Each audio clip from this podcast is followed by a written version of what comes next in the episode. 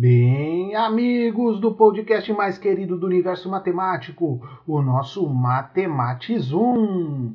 Aqui quem vos fala é o professor doutor Eduardo Jara. Estamos chegando no nosso décimo episódio da terceira temporada. É isso mesmo, décimo episódio. Enchemos duas mãos de episódio. Faltam apenas dois depois desse para a gente terminar essa terceira temporada. Então vamos junto, vamos atualizando. A gente já falou de muita coisa já sobre empreendedorismo fractal. Hoje a gente vai tratar sobre o seguinte aspecto: o empreendedorismo fractal é um conceito novo ou antigo? Vamos junto?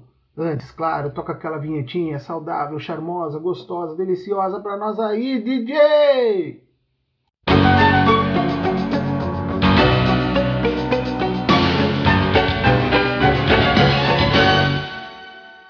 Maravilha, maravilha! Eu não sei de vocês, mas eu faço aqui a minha dancinha, Harlem Shake, sacode para lá, sacode para cá. E vamos em frente, vamos em frente, que o papo aqui é novo, mas também é antigo. E é algo para a gente refletir muito. Será que o empreendedorismo fractal, assunto de tese que eu defendi recentemente, propondo esta visão para o, uma abordagem empreendedora com muitas dimensões, com muitas possibilidades, isso de fato é novo? Isso já existe? Vamos lá, vamos refletir um pouquinho. Desde quando o homem empreende? Porque a palavra empreendedorismo nos dias atuais também tem essa visão de mercado, às vezes algumas pessoas não gostam, outras encontram no empreendedorismo a salvação para o universo, e nós queremos conversar sobre isso um pouquinho então. Se formos falar em termos de grafia, empreendedorismo, empreendedor, este termo surgiu por volta de 1700 lá na França para é, retratar aquela pessoa que realizava os seus planos, muito voltada aos negócios. Né? Hoje, nas ações que a gente realiza ao ensinar empreendedorismo, a gente associa empreendedorismo à realização de planos. O empreendedor é aquele que realiza planos.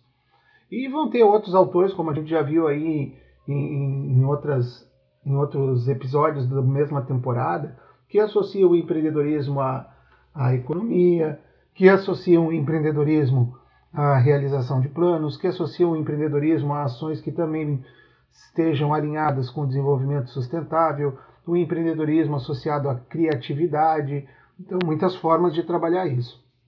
Se a gente for pensar então nesse aspecto como o empreendedor sendo aquele que realiza os planos, isso realmente não é de agora que acontece. A gente pode voltar aí na época do homem das cavernas e depois avançando, né, todos os, os riscos que, que o homem antigo sofreu para, por exemplo, dominar o fogo. Até dominar o fogo, é, muitos homens ali tiveram que se queimar, né, tiveram que entender como começar isso, alguns tiveram consequências graves. É, será que foi de um raio que caiu e alguém tentou chegar perto do fogo e se queimou? Como dominar o fogo? Como essa estratégia empreendedora, que depois repercutiu em muitas áreas, foi de fato apreendida pela humanidade. Vamos avançar bastante no tempo, vamos para a época das grandes navegações. Como que você se arriscaria em territórios não ainda é, largamente conhecidos? Não vou entrar no mérito se já conheciam ou não conheciam, mas de fato era uma aventura é, muito, muito além das, das aventuras tradicionais do, da época de 1500, por ali nas grandes navegações, é, atravessar um oceano em busca de um novo continente ou, ou buscar aquilo que talvez alguém já tivesse relatado que existia, eram de fato ações hercúleas e, e muito arriscadas.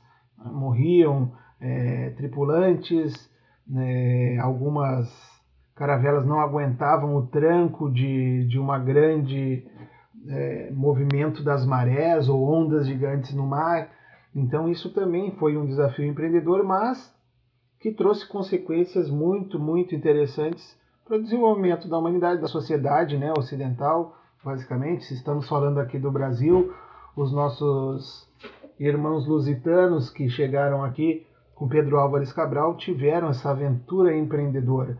É claro que de, depois desta aventura, as consequências econômicas foram absurdas para Portugal, que chegou a ser um dos países mais ricos do mundo nessa época, à base de muito ouro extraído do Brasil, inicialmente pau-brasil, cana-de-açúcar, Essas coisas que a gente começa a misturar com a história aí para entender. E mais um salto gigantesco, vamos chegar hoje em dia né, nas questões de turismo espacial, estamos desbravando o espaço. Você teria coragem de entrar na Blue Origin, lá com Jeff Bezos, e subir até a altura da órbita do espaço para poder ficar flutuando lá com gravidade zero?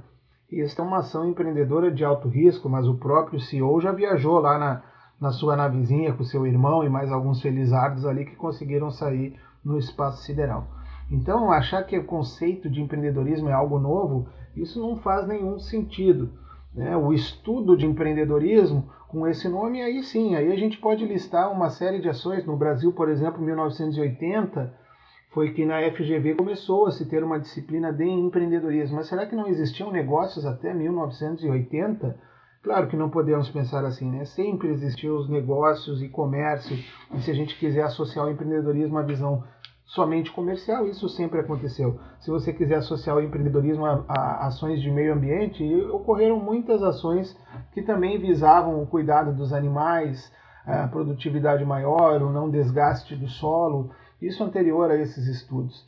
Se a gente for numa, numa linha mais mundial, é bom a gente destacar o Schumpeter, que é grande pensador, falava muito em inovação, falava da veia do, do empreendedorismo, do risco, né, dos lucros associados ao risco. Quanto mais arriscado, maior a chance. Então, o risco que o empreendedor assume também é o ganho que depois ele vai ter sobre o risco que ele correu na implementação e realização do seu projeto. É, isso nós estamos falando em 1913. Tá? Quando Schumpeter ele foi para a América é, do Norte ensinar na, é, nas universidades, ele, ele começou a ensinar em Harvard lá por volta de 1932 e foi por volta de 1947 que teve lá na Harvard Business School é, Miles Macy, o nome do, do professor que liderou isso em 1947 para 188 alunos que, que eram estudantes lá do MBA para a disciplina de, de empreendedorismo, o primeiro curso de empreendedorismo dos Estados Unidos da América, registrado lá em 1947, no contexto do pós-guerra. Né? Queriam dar oportunidades para a retomada econômica de, de soldados voltando da guerra, então é, algumas orientações empreendedoras voltado, obviamente, à, área dos negócios. Né? Era, era uma disciplina de negócios.